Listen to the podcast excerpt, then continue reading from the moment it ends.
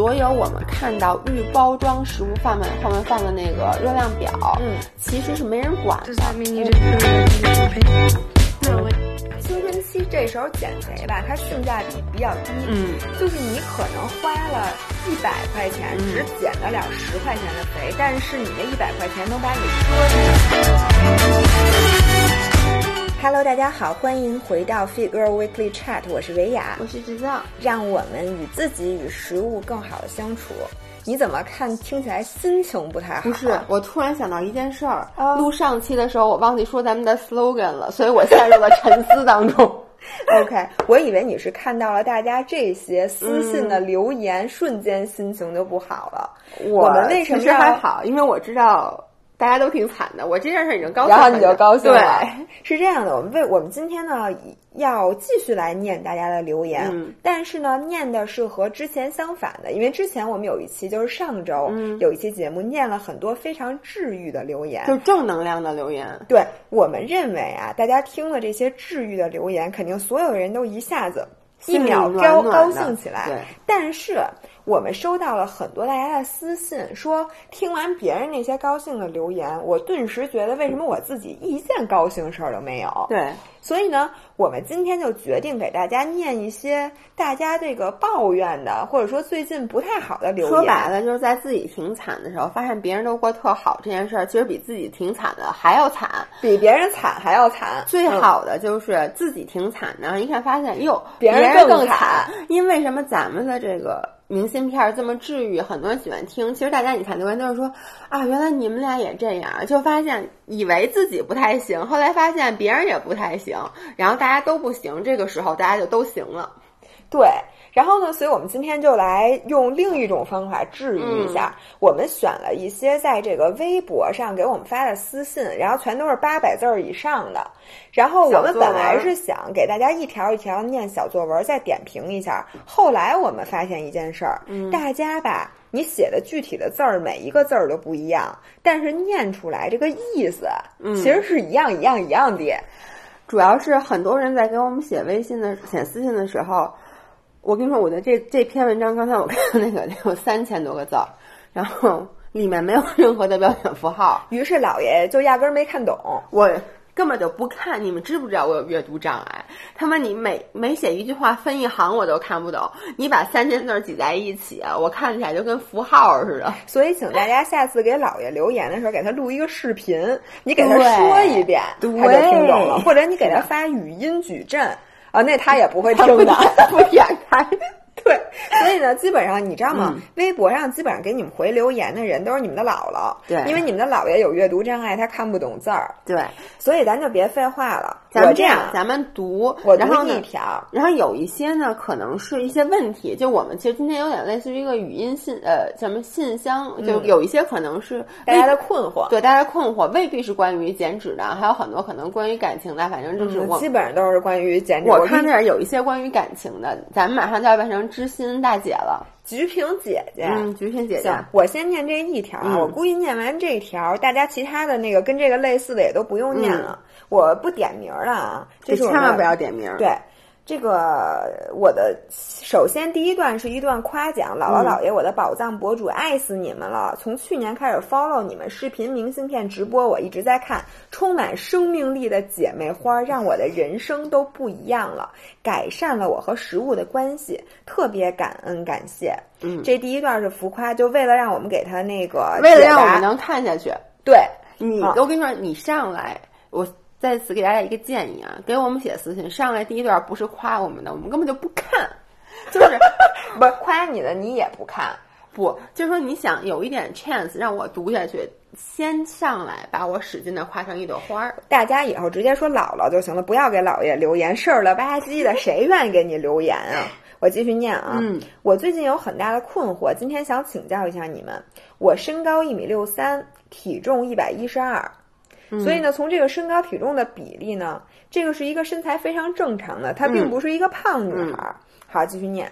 大学前三年常吃常年吃健康餐，吃到基础代谢一千三百千卡，维持在一百一十二斤。嗯没有减肥概念，壮的开开心心。嗯可现在想想，吃到基础代谢该瘦了呀。后来节食减肥，一天吃不到八百卡，体重掉得很快，用三个月瘦到九十六斤。一天吃八百卡，对，每天吃一点儿就不敢吃了，更别提零食。虽然没有掉发、姨妈出走，但我不甘心这辈子只能吃 clean diet，吃的比兔子还少。那去年毕业上班后暴饮暴食，吃到肚子炸裂。听着啊，括号、可能也就一千五百卡。对不起，您那肚子是什么肚子？你是蝈蝈吗？去健身房做力量训练也抑制不住发胖趋势，胖到一百零七，我就被吓到了，并没有超过我的 TDEE 啊，他懂得还挺多。嗯，看了很多你们的视频，和食物关系慢慢改善。就算疫情在家吃爸妈做的饭，胖到一百一十二，很有信心回到工作后科学减肥，想慢慢来。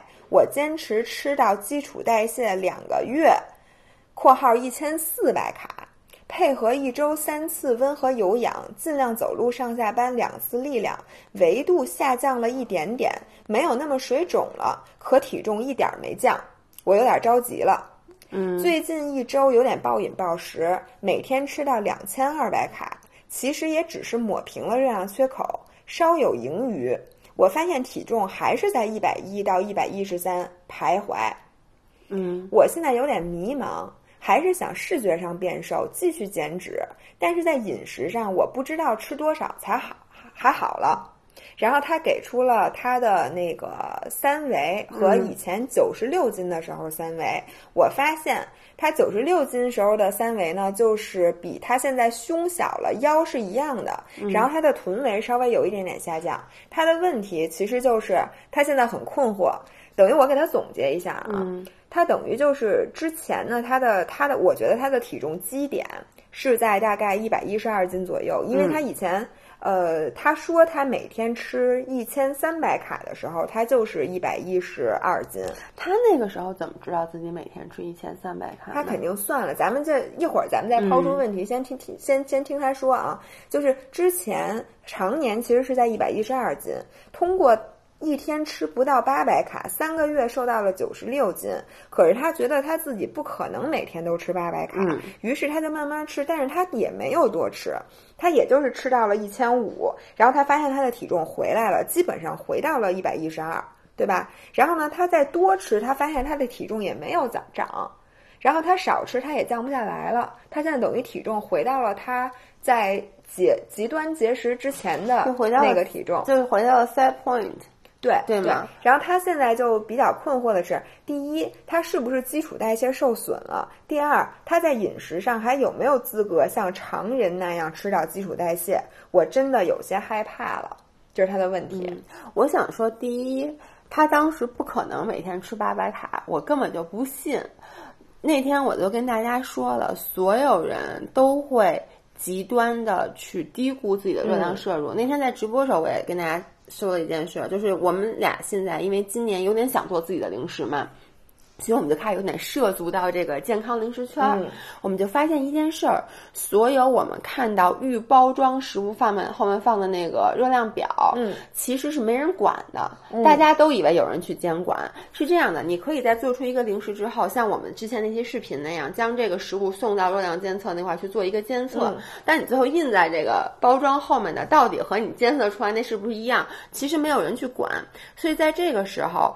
呃，我觉得像大牌子肯定不敢撒谎，嗯，就是你说咱们吃，比如说说句实在话，就比如像我们老推那个薄荷，为什么我们一直在推广？就是薄荷，就是因为它这么大的一个牌子，它又是做这个热量监测起家的一个牌子，我相信它应该不太敢说叫瞎写瞎写，对，但是但是对它不瞎写，但是它一定也有误差。对它误差其实上下是有百分之二十的，对你就这么说吧，一个一百卡的标注的东西，这东西有可能八十卡，有可能一百二十卡，你这上下就出了四十卡的误差。然后而你吃的很多很多的东西，它其实误差是远远比这个大的。第一，它有可能是给你瞎写，就是你很多淘宝上买的或一些网购。欧包，有人专门问网购的欧包这么不靠谱吗？是的，非它可常不靠谱能会把热量低估一半儿。对，嗯就是包括甚至我们两个之前自己有很爱吃的零食，嗯然后呢，我们后来发现其实比他宣称的这个热量高出一倍还多。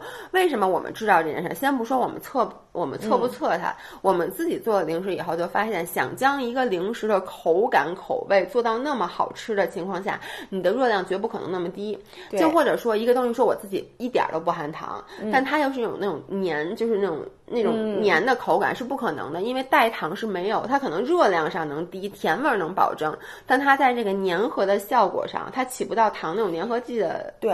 但是你说这个魔芋蛋糕，它的热量确实低。大家如果那个，我这不是做广告啊，大家如果想想尝试一下这个魔芋蛋糕，它热量非常低，它一块儿原味的一块只有十几卡。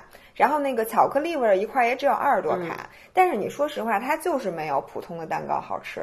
你还是能吃出它有一股魔芋味儿，它更松软。但是它整个那个组合，你要什么自行车，就它不可能完美的模拟一块那个虎皮蛋糕的味儿，它完它还是不一样的。所以我其实想说的点就是，你不要觉得你计算了这个热量，它就是准的，它的误差。非常非常大，你这说的还是预包装食物呢？对，不预包装食物。对，你们家做的炒菜，我跟你说了。比如说你们两个人，咱们两个人啊，就是你和我，我们同时坐在这儿吃一盘炒菜，咱俩姑娘热量能差三倍，你信吗？就是，就是薄荷上你就看吧，比如说你输入一个什么什么鱼香肉丝，输入一个菜名，你就看底下那热量，那简直就是瞎写。对，是这样的。而且你要这么想，它这一个菜，它放的肉多少，你放的肉多少，它这个菜整个，比如说是六百克，但这个里面可能有五百克是肉，那里面只有三百克是肉。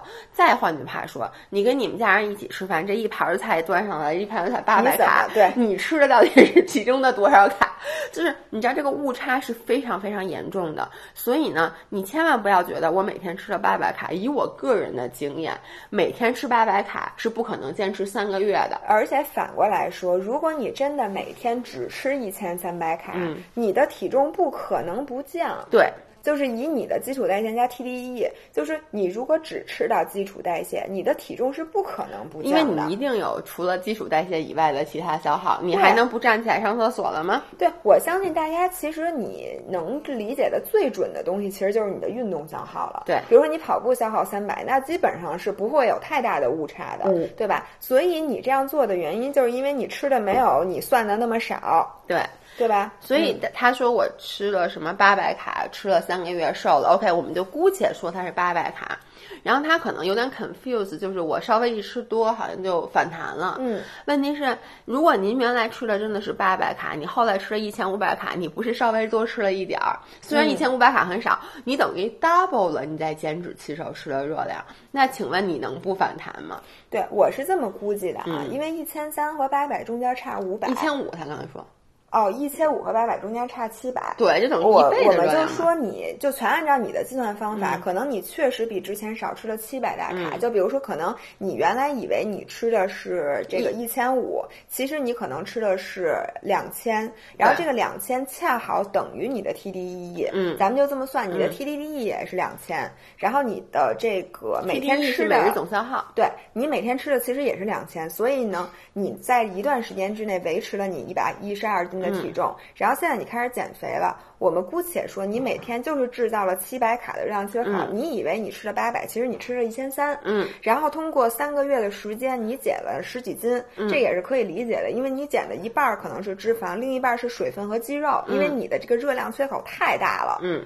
以至于你瘦下来了，然后你现在又吃回你之前说的一千五，那其实你现在又吃回了两千，对对吧？所以你现在等于是没有热量缺口了，嗯，所以你慢慢慢慢慢慢又长回来，这个是非常 make sense 的。可能你比你之前说的，因为后来你还吃了两千二，对吧？你以为你吃两千二，可能你吃的是两千五，这样你每天等于有一个五百卡的热量盈余。对，所以呢，你慢慢慢慢这个肉又长回来了。然后现在他的他的困扰，其实第一他应该怎么办？咱们就给一个明确的解答。他问的是，对他第一个问题，我们先来回答一下，他有没有基础代谢受损？嗯，我们在这里先回答一下，其实基础代谢受损也是不太容易的。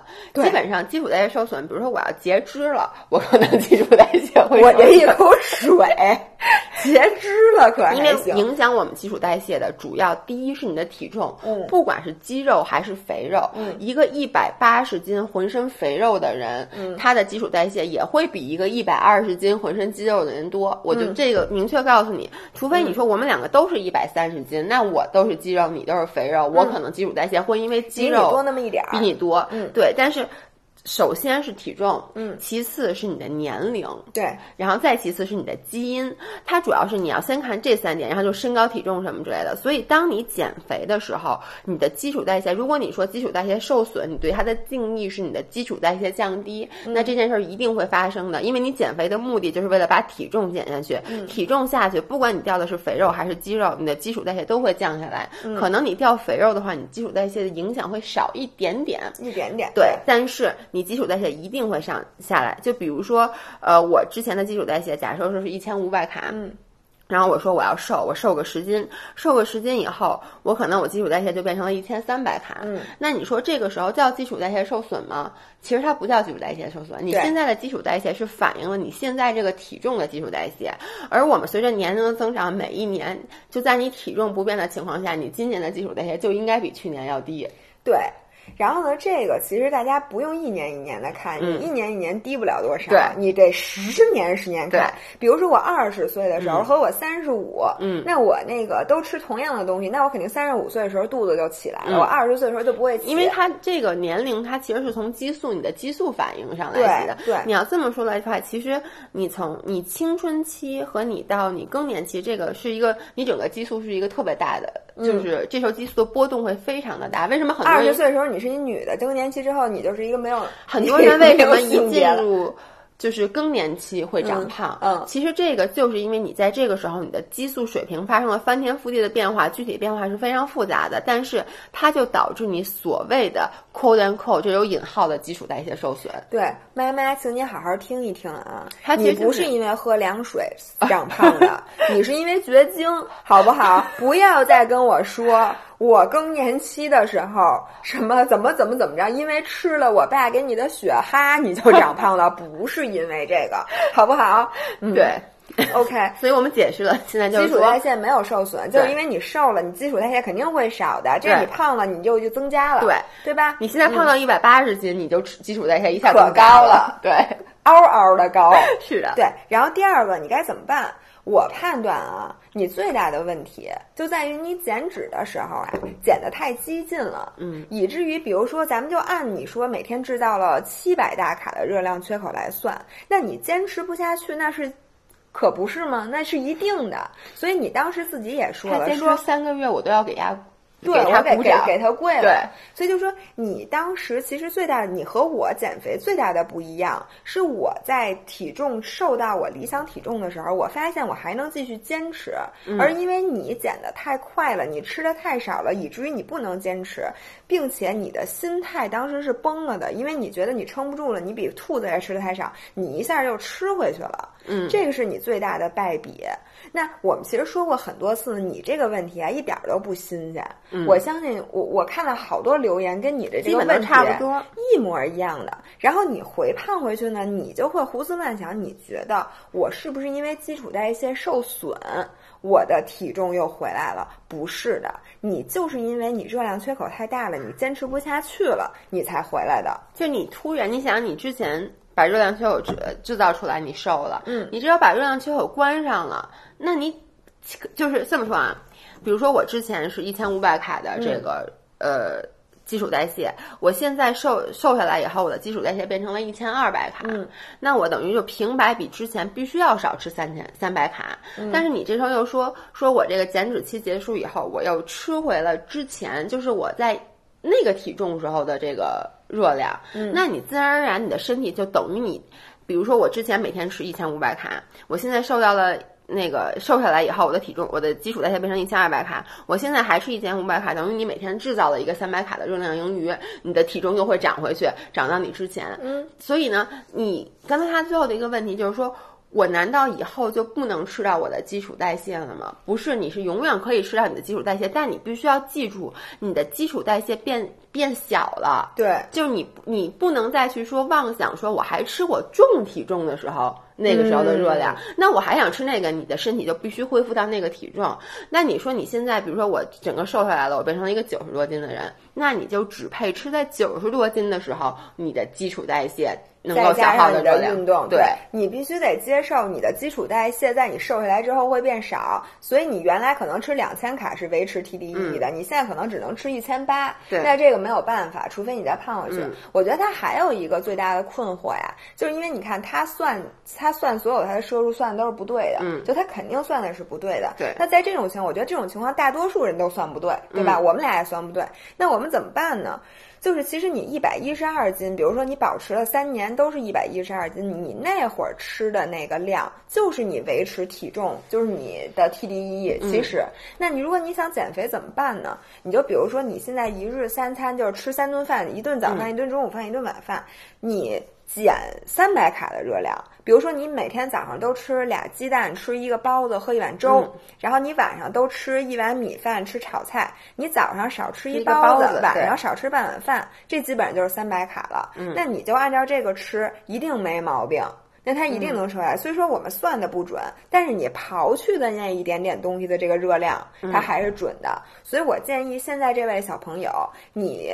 给自己设定一个，就是你分析一下你每天的一日三餐，然后你分析一下，就是你现在如何能从你的这个维持 TDE 的这个膳食里边去减掉大概三百卡的热量，然后你每天就按照这个来吃，或者是说你少吃一百五十卡，你多练一百五十卡。也好使，反正你就用你的运动和你的这个吃的东西里面凑出大概三百卡。然后第二，我一定要提醒你，别着急。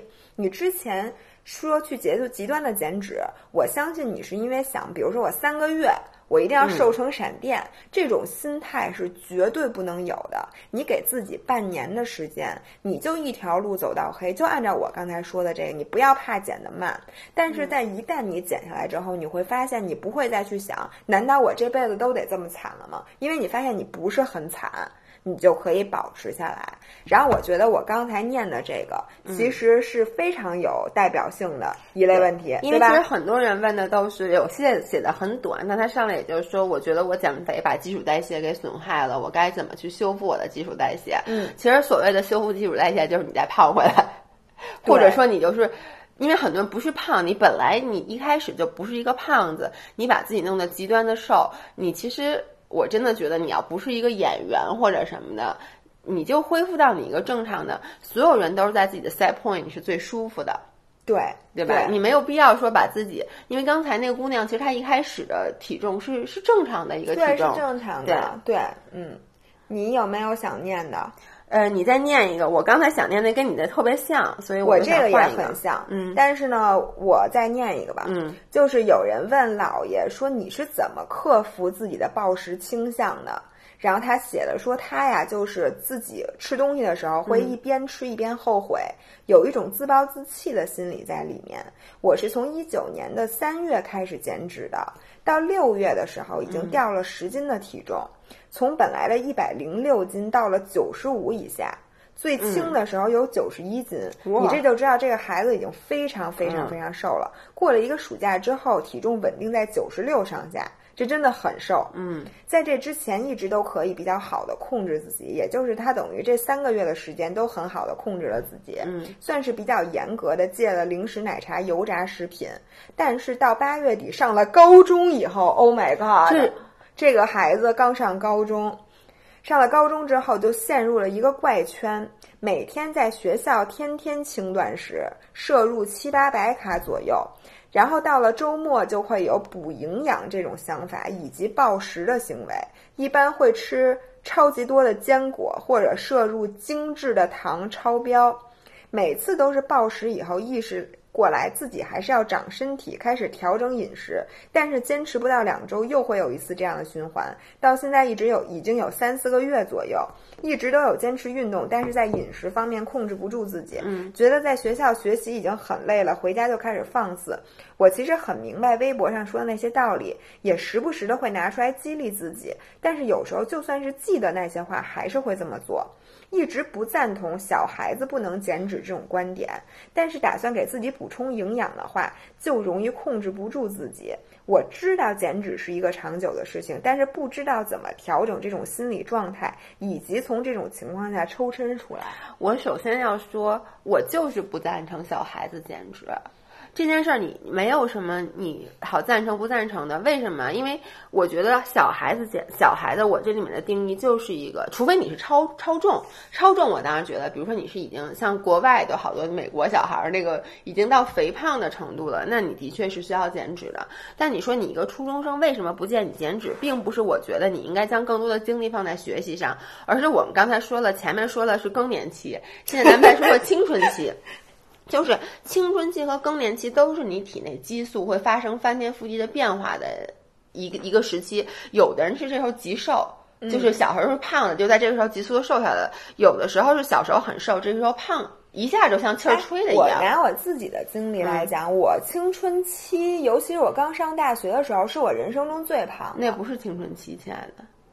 上大学的时候，十八岁还不是青春期？青春期其实你的激素反正就是女生就是发育，其实是初中，你能理解吗？哦，就是那会儿不，但是我我的个人感受是我刚上大学的时候，大概十八岁左右。是我最胖的时间，我觉得那会儿真的是因为你的荷尔蒙的水平发生变化。其次是我替这孩子反驳一下，你不要满口仁义礼智大道理，你减肥减的晚吗？不，就我接下来有什么用？就是我为什么接下来我就要拿我自己来说，因为他刚才又说了，就是。嗯，道理人家都懂，人说了。对呀，但是不不不，我先告诉你一个实操的道理，就是你在青春期的时候减肥，效果肯定不好。就说白了，你跟激素对着干没用。这个这个道理，你要是你懂的，你就不会再死乞白赖去减肥了。我并不是从一个高中同学，他减肥。是真有用，效果特别好，但是她一年没来姨妈，所有的人都问她是是不是怀孕了？不，她是胃，她是胃病，她得了那个什么，她真的是胃炎，她是那个反流性，是，对，反流性食管炎，她不是真的。她从我认识她在高一的时候，她就开始减肥，她高中三年瘦了吗？没有，就是你看各种各样研究，就跟你说你更年期，我特别害怕长胖，你。没用是为什么？因为其实我们说了，长胖还是变呃变瘦，你其实就看热量缺口。嗯，热量缺口你摄入先不说啊，你支出其实就是你用你这些荷尔蒙在控制的。就我们所谓的你的这个每天的基础代谢也好，其实荷尔蒙受。在控制的，你让一个青春期，就你这时候荷尔蒙每天都发生翻天覆地的变化的时候，你去强制你自己减肥，你只会让这个荷尔蒙越变越坏。我我一直都觉得，在青春期减肥，就跟你在青春期想把自己青春痘治好一样。嗯，你在那个时候，你的青春痘和咱们现在是不一样。你说现在我因为压力长个痘，你好好吃饭，吃清淡的，你好好睡觉，过两天就好了。你在那个时候，你用什么药都没用。对，就是我今年买那什么 Proactive 叫什么？哇塞我当时真是所有的，你们姥姥的那个那以前青春痘特别严重，对。然后我发现就是激素痘，对，大家都说什么你什么内调什么吃中药，就是所有的大夫都给你说出各种各样的理论，什么一个要不就上火，要不就是炎症，要不就是螨虫，对，要不就是什么样的。最后我是怎么好的呢？老了就好了。我跟你说，真的是因为我。我甚至从那个加拿大回来的时候，那一年你青春痘还特严重呢，你记得吗？对啊，刚 就是大就是大学刚毕业，但是你看现在你想长痘不长了，对。我还很羡慕老何，还很很那什么，他就是还长痘什么的。我还说你块儿，你看你还年轻，我老了，我想长痘都不长了。所以我觉得在这个初中的时候，其实去减肥是一样的道理。嗯，有时候很多初中的小孩都是觉得我没有多吃，因为那时候很多人大概是没有这个概念的，他就正常跟以前一样吃，一下就变胖了。嗯，其实就是你的激素。然后你会看到很多人。就是，我就看，比如 YouTube 上很多老那个美国人减肥成功什么的，什么大学开始减肥成功，我其实心里都觉得他有一部分是减肥，有一部分也是因为他就是老了，就是他的激素在他过。上大学以后，慢慢的就恢复到一个平稳状态了。你的 set point 很少有人是很胖的那个 set point，正常人其实都是有一个比较点，就他肯定也不是极瘦的，对，就是一个让你舒服的一个正常的状态。你可能在青春期猛的长胖了，但是你你相信我，当你的激素恢复正常，就跟你的痘会慢慢的不长了一样，你的身材也会慢慢恢复的到就是你的。舒服的状态。我想说一下，就是你青春期这时候减肥吧，它性价比比较低。嗯，就是你可能花了。一百块钱只减得了十块钱的肥，但是你那一百块钱能把你折腾死。对，但是像我们现在就是花十块钱减十块钱肥，嗯，你能理解吗？就是你现在，比如说你花了你人生中一半的时间和精力，天天跟减肥斗斗争，但是你现在的就。你打不过你的身体，非常，你可能也也比别人能瘦那么一点点，但是你的心理上的折磨，你对学业的影响，你说你有这时间，你干点啥不好？哪怕你谈个恋爱呢？因为你知道吗？我现在一直在想，我最后悔的事儿就是我在小时候减肥。我说一下啊，对不起，我们家阿姨现在在，她第一次回来，在收拾可能在这背景音里面会听到噼里咔嚓，但是我觉得。有的人可能很爱听阿姨头麻布的声音，就是 A smart 叫什么那个 A smart 对，行，继续说吧。OK，我继续说。我忘了我要说什么了。你说你觉得你特别后悔一件事，年轻时候减肥。对我特别后悔，为什么呢？因为其实那个时候我的肥就是青春肥，说白了。而且那个时候大家真是瞎减。那会儿你胖吗？那个时候你到三十多岁你再看看，那个时候真的是瞎减肥，是因为。我不是经常说嘛，我一边闻着闻力手，一边吃着大包子。对，就是你其实是一个没有任何呃科学依据的减肥。嗯，但是。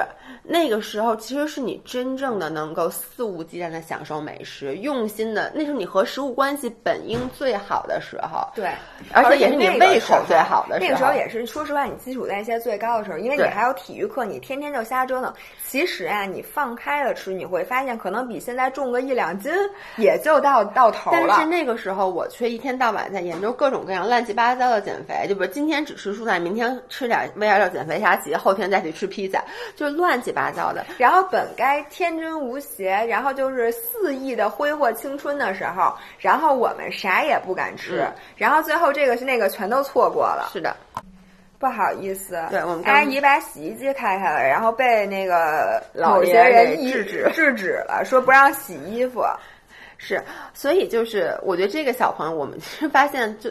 有很多粉丝都是一些年龄很小的小朋友，那对这种人，我们真的给你的建议是，先好好的享受你的人生，因为你相信我，就是我妈最常跟我说的一句话是：你现在减肥，你到了我这个年纪，你不想减肥，你想吃什么东西，你其实都。就没有胃口了，所以你不如在你这个时候真的是好好上学。我能回想起来，我吃东西吃最开心、最香的就是上高中那会儿。对，因为那会儿我我我我还非常庆幸的，我没有使劲减肥。对，那时候被你的在你的要求下喝文丽瘦啊什么的，文文丽瘦、文文丽瘦啊什么的。但是其实该吃也吃了，所以我觉得如果把大把的青春以后你回忆起来，你特别美好的十八花季少女的时候，你都在天天发。愁，然后在暴食症和厌食症中间来回的徘徊，我真的觉得你的青春是你，你一定会非常的后悔。而且坦白讲，我相信大部分的小朋友，其实就拿我自己举例子，那个时候你你的不是智商，就是说你的经验积累，你其实并不能真正的很好的去理解减肥这件事儿。但是说白了呀，我一边在说这些话，一边就设身处地的去想，他不会听咱们的。因为这件事儿只有你自己经历过，你你想咱们那会儿对减肥才那会儿的，就是国人还没减肥，而且咱们也不看微博看那些大美女的照片，咱俩都减肥。你说你现在跟他说，就跟现在有一个外人跟你说，你现在非常好，you look perfect，你不要减肥，你听吗？你根本就不听。所以大家每个人只能依照自己的这这个来的，这个我也尊重。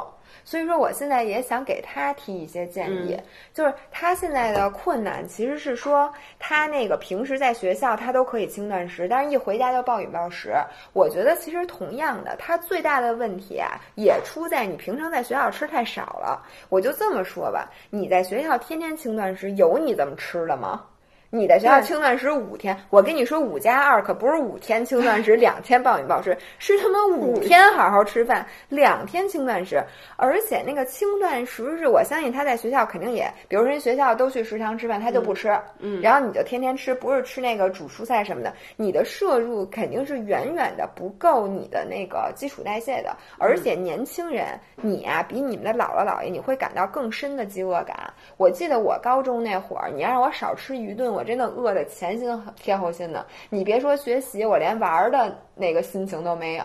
所以呢，没有你这么吃的，你就是平时吃太少了。如果你就别说减肥，你想维持一个比较苗条的身材，那你就需要刚像我刚才念的那条留言是一样的建议，你每天有一个温和的热量缺口，你少吃大概三百卡的零食，或者你多。上半节体育课，然后咱们慢慢慢慢的来，然后这样你会发现你的心态就不会崩了。说白了呀，就是请你在上体育课的时候，好好上体育课，不要划水，不要在老师让你跑八百的时候，非要跟你的好朋友手拉手在后面溜达。你是说咱俩？对，其实说实话，我现在就想当时。我有很多能够提高热量支出的机会，我都没有使用。我经常逃操，明明你应该去上操，你你随便划了两下，中这一节操半个小时，一百卡可能就出去了。哎，还真是。我就不，我能，我想，我用我能想到的一切方法不去上操。你知道为什么吗？你饿呀！我不饿，我当时也不觉得，我不是我为了买包子。你记不记得我不去上操是为了帮我们班男生去食堂，就是。提前去食堂买包子，我还记得那时候我不上，为了不上操，我躲在椅子底下。你说你何必呢？你躲椅子底下，你可还？然后上操也不好好上，就是说，你就全部都是使用了一些错误的方法，然后最后就说我怎么吃这么少，我不瘦啊？我觉得你吃的可能也不少。大家去，你去申请当体育课代表，然后每天帮大家收球啊、擦球啊，然后嗯嗯，就是什么平时再多锻炼一会儿，其实你的热量缺口就多了。真的不要没事儿就瞎轻断食，没有你不用吃那么少，其实也不会胖的。OK，我找到了这篇三，我跟你说这都不止三千字，我的然后这篇文章，孩子。你不会家长没教你使标点符号吗？我收到了一个特别特别长，这是写给维亚姐姐，但后面是有 address 到我一篇特别特别特别长的留言，里面没有一个标点符号，有有就维亚姐姐叹号没了，后面有时候有括弧。然后呢，我刚才扫了一下，你也知道我是一个有阅读障碍的人，你没看懂，我一我扫了三遍，我大概理解了是这样的。首先，我抓住了一个重点。就是我是在二零一六年的时候开始开始使用 Keep 的，那个时候我上初一，所以这个孩子现在跟刚才那个孩子的年龄差不多的，他也是一个特别小的孩子。然后他在里面解解说了一大堆什么断断续续坚持运动，然后又因为你想这么小的孩子，又因为宫寒，什么又不来姨妈寒，对，哎。然后反，然后什么？他你们写的很详细啊，什么的，就是什么中午午休的时候，什么每天中午吃完饭，吃完饭以后根本不睡午睡，然后就直接去锻炼，什么乱七八糟的。反正 anyway，他现在的问题呢，就是他因为这个又得了胃病。然后呢，因为你想啊，你吃完饭你不好好休息，你马上去运动，你能不得胃病吗？不在了吧？反正他要得了胃病，然后呢？我一你知道吗？我我我刚才看到那个留言，然后在听你说这个留言的时候，我心里都在想，我因为听很多音频节目的人，可能跟咱俩岁数差不多，会比咱俩大，我就想我以后要有个女儿，你说我得多心疼。你看他说，因为想走捷径，买过三百块钱的运动剂和五百块钱的运动补剂，然后呢？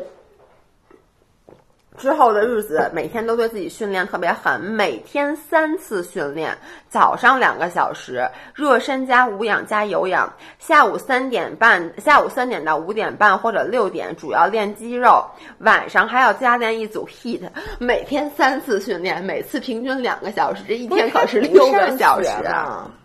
不是都是放假的时候吧？这。他可能是那个早上上午那两个小时，他什么时候练？不，他可以六点钟练到八点，然后才上课呀。下午三点钟一般放学了嘛，到五点，然后晚上还有睡觉之前作业吗？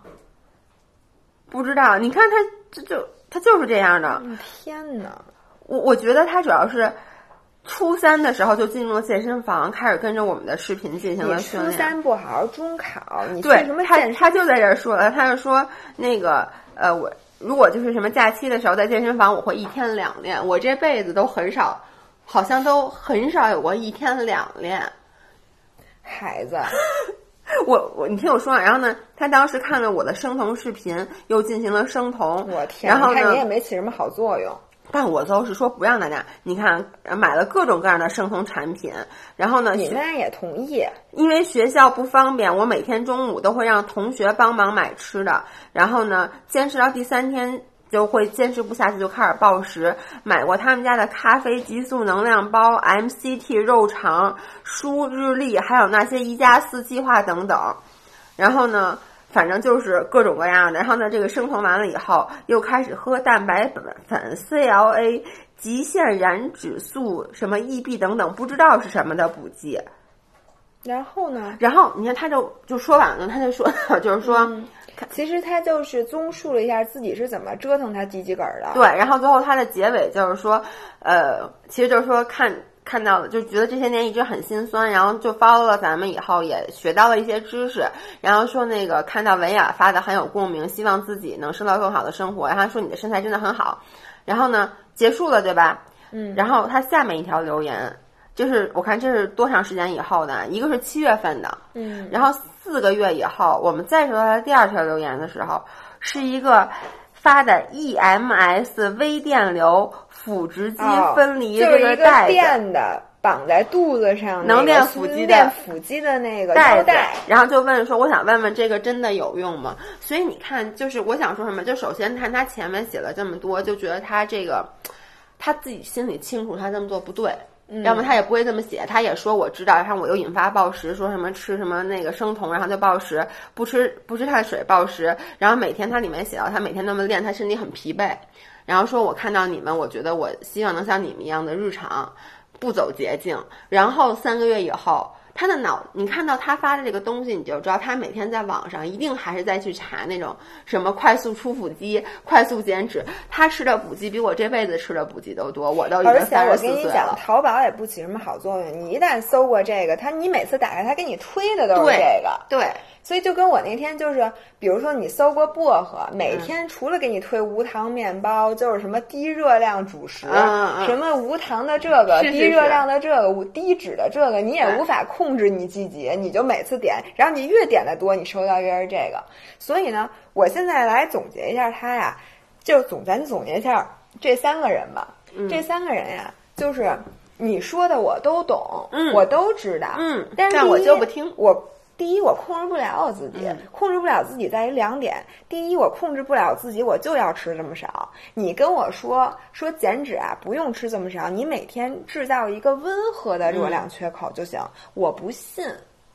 就因为我现在已经吃这么少，你你等于是让我多吃一点儿，对吧？对就比如说我现在就就减减脂，然后呢，我每天我我只是不信，我着急，对我不能接受一个一个是着急，这个我懂。第二个嗯他是不信，为什么呢？我给你分享，因为他现在就在减脂期。嗯我现在吃就这么少，嗯我还没瘦呢。但其实他没瘦是因为什么？他是吃两天这个，然后暴食一天；吃两天这个，暴食一天。而他老换老换 diet，今天吃生酮，明天吃这个，后然后但是你现在告诉我，我减脂能成功是要比现在多吃二百卡。嗯，那我怎么能信呢？但其实你暴食那几天，你往回匀一匀，其实你你跟没吃一样。对，其实就说你没有热量缺口，就很多人都说 cheat day 真的不长胖嘛，其实不是的。嗯你 cheat day，你你今天多吃了三千卡，它这三餐卡不会因为你今天那是 cheat day，你的身体说啊 cheat day 算了，今天不给你算。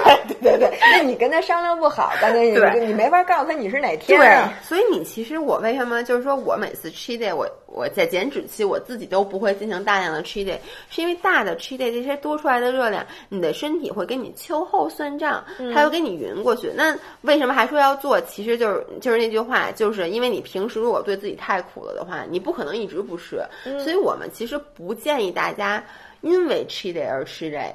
嗯，就很多人都是这样的，就是 cheat day 就是为了吃而吃，把它吃成了暴食。嗯我觉得这我刚看到那个，正好我刚看到留言，很多人问说讲一下 cheat day 该怎么着吧，就是说为什么我每次一 cheat day 一不好，一吃不好就变成暴食。我一直给大家的建议是，如果你每次 cheat day 都暴食，你就别 cheat day。嗯，就是你的 cheat day 不应该是，它应该是帮你缓解暴食的。嗯，它其实是帮你缓解一些你平时你吃的很少或者你吃的很健康，一个是你心理上面的。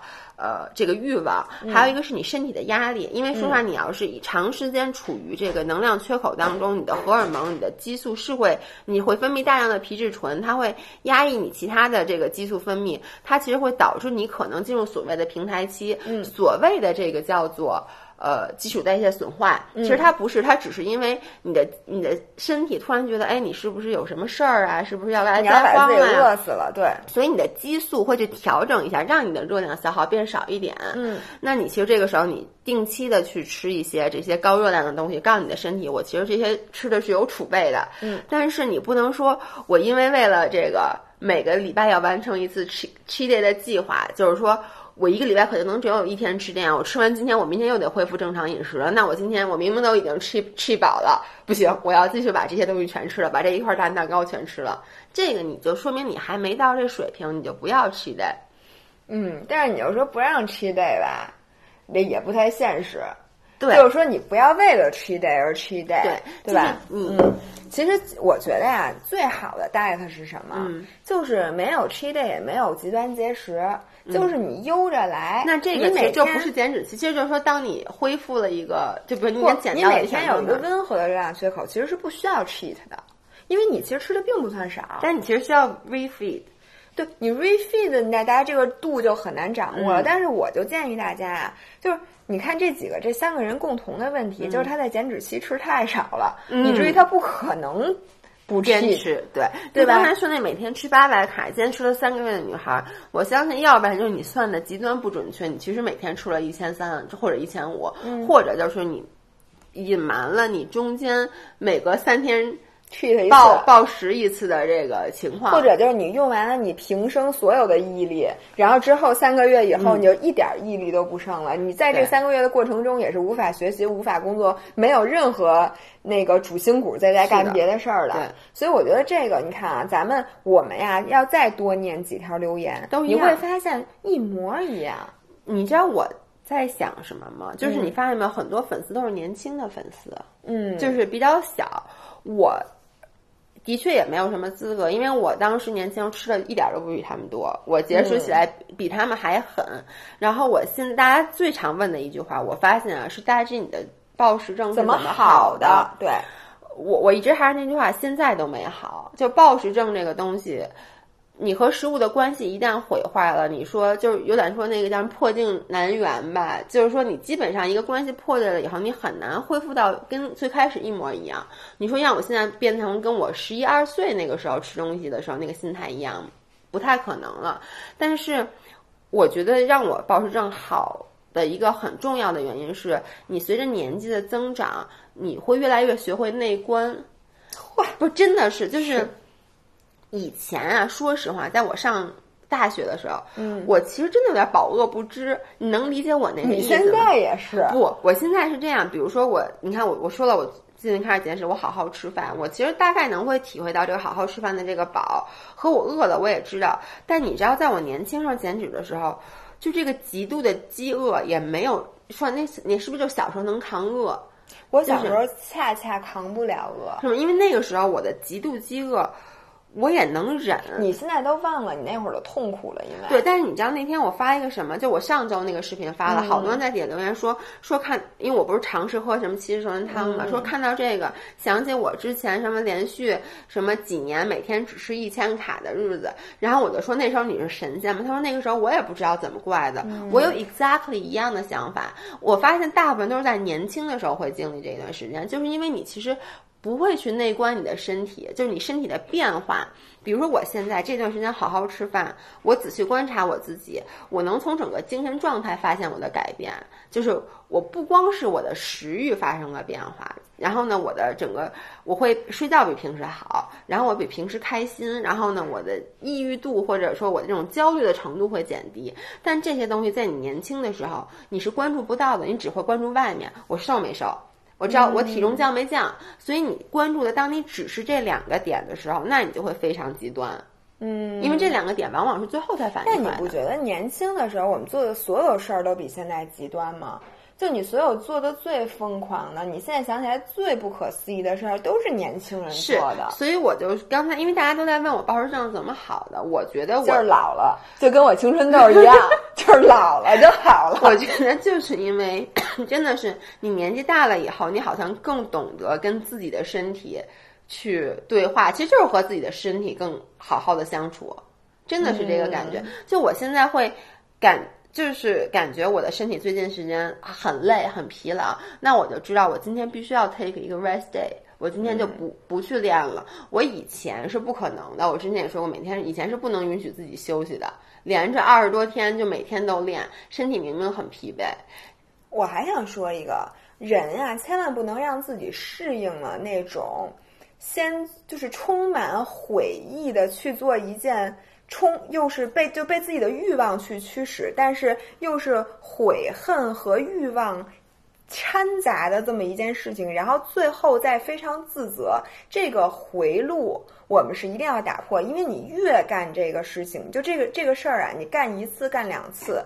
然后你就会加速你这个就是神经元的这个激励机制，让你越来越喜欢干这这这样的事情。比如说，这是和什么一样呢？减肥就是这种暴食的行为。嗯，就比如说我今天就玩了命的，我今天在一个没人的夜晚，我就吃了所有我想吃的东西，一边吃一边自己心里是那种像偷情一般的快感，但是吃完了之后第二天特别后悔。出轨是同样的。就是你跟这个人一夜情的时候，你非常爽，但是你又知道你自己做的不对，然后第二天你特别特别后悔。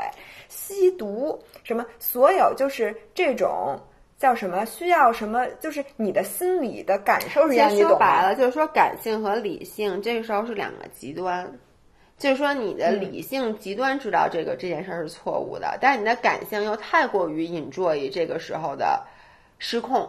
对，就是你不能让教会自己一个，就不能惯自己这毛病。就是说我允许自己去享受这种危险的快乐，然后之后第二天再无尽后悔。因为我觉得这个这个事情是相通的。我那天看那个。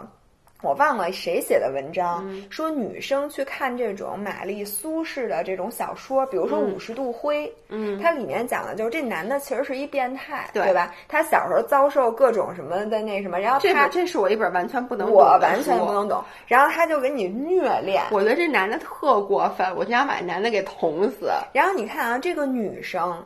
他就能接受，就他跟你签一合同，说我就要跟你这样，但我其实啊，身体和感情两回事。说白了，就是说有点欠，就是其实你暴食也是，你吸毒也是。对，就是这种。还有什么呢？就是说你找一个特别坏的那种 PUA，嗯，然后你跟他在一起那种感觉那个方式，然后我就觉得呀，如果是。呃，容易暴食的人和容易找 PUA 的人和喜欢看这种小说的人，我认为是一类人。是我之前不是说了吗？暴食的人和吸毒的人，他们身上和酗酒的人，他们身上是存在一个基因的变异的，就是他们有一个 mutation 在他们的基因上面，是会让这些人更容易，就是说白了，就是他更容易对东西上瘾。嗯，其实你而且你上瘾的东西，你自己心里知不知道它不好？我一定是这样的，任何上瘾的东西就没有好的。没有任何一个东西瘾是好的，就这种很正能量。比如健身，你说你健身上瘾好不好？这小小小姑娘一天一天三练，每次练两个小时，好不好？不好，也不好。就是没有任何一个东西是你走极端是好的。然后我想给出一个比较务实的方法，就是我目前自己就是因为刚才我看有一个女孩说，每天晚上忍不住吃南瓜籽儿怎么办？就你问我都是非常具体的问题。很多人都是每天还有说我吃萨琪玛停不下来怎么办？对，反正就是这种具体的食物。对我发现啊，我不前段时间吃零食，就大家可能又觉得我又回到那个好好吃饭。就比如说暴食，我之前说过，暴食的时候，比如你会容易什么？你会容易暴食，比如我容易暴食面包。嗯，你能理解吗？就比如打开冰箱就开始吃那个面包，这东西倒不贵。我想你要是暴食海参，暴食鲍鱼家破产了，对不对？就是它其实就是说你。暴食我的理解就是这个东西，它即使味道很单一，但你能很快速的去吃它，因为你其实，在吃的过程中，你享受的是这个食物进到你嘴里，把胃填满的这个过程，而不是真正的去品味这个食物的味道。暴食没有慢慢吃的，我告诉你，暴食吃饭都很快。那我从来我没有资格暴食，对，因为吃东西不够快。对，就跟李彦林也没有资格暴食，就跟李文桥吃饭吃米饭都拿那筷子，每次挑起两粒米。所以我们这种人是不会暴食。你发现没有？的确，你们暴食的倾向。你看暴食的人吃饭往往都很快，就是我们，因为你知道吗？大口吃饭本身是有一个快感的，就是它不，它是那种给身体带来的一种 pleasure。然后呢？我发现，比如说我那有一天晚上起来，我特别的，我也不是饿，我我的确是有点饿，反正 anyway，我就起来就开始吃面包。我一开始就坐那吃那个白面包，后来我就想，不行，我要坐在这儿吃白面。它其实不是白面，那种全麦面包，特别香。我不跟你说，我特爱嚼里面带核桃那种。我就想，我要坐在这儿吃这个。面包，我能一会儿把这一袋儿都给吃了，嗯，所以我干脆我用这个面包做了一三明治。我在这个面包上面放了 cheese，放了火腿，放了鸡蛋，嗯，然后还然后就把它做成一个热乎乎，拿那空气炸锅做成一个正经的三明治。然后呢，你很多人我能理解，比如说我在吃面包的时候，为什么大家不愿意做三明治？因为我想到鸡蛋的热量、火腿的热量、cheese 的热量。然后呢，他就对于我来讲，可能是因为懒，因为大半夜你说让我再去做一三明治，那太费劲。我觉得懒占一小部分，但对于暴食的人，我的心态，比如我以前的心态，我想的是。哎呦，这些东西其实加起来，一个三明治的热量可能得六百卡。我想我在这儿，我就吃一片面包，我真的但是不可能。我就想，我就随便吃一片，我就想，我可能有点饿，我随便吃一片，我不就饱了吗？这样子我就不用再去吃这个一顿正餐，因为正餐总是觉得它的热量还挺高的。但是你就会不知不觉的吃完这一袋面包，这一袋面包会远超于那个三明治。我之前前一段时间吃零食，像我这样我也说了，其实有的时候是这样的，比如说，我觉得。我没那么饿，我算了，我别吃正餐了，我干脆吃口零食吧，就是，就叮一下就过去了。但后来你就发现，吃零食你是没有尽头的，你就很容易不停的吃，不停的吃，因为它没有完，它的完就是这一袋儿。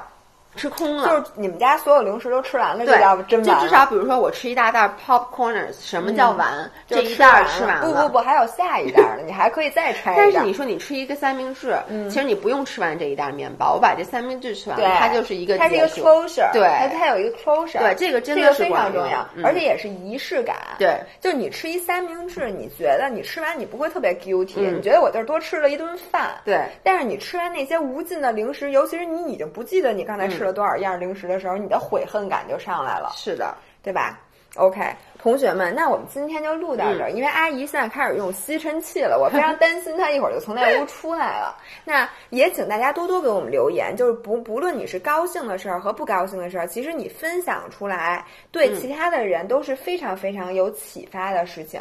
所以呢，也希望大家多多在微博和喜马拉雅上给我们留言，然后启发一下我们下周录点什么。嗯，好吧，那今天就这样，拜拜拜。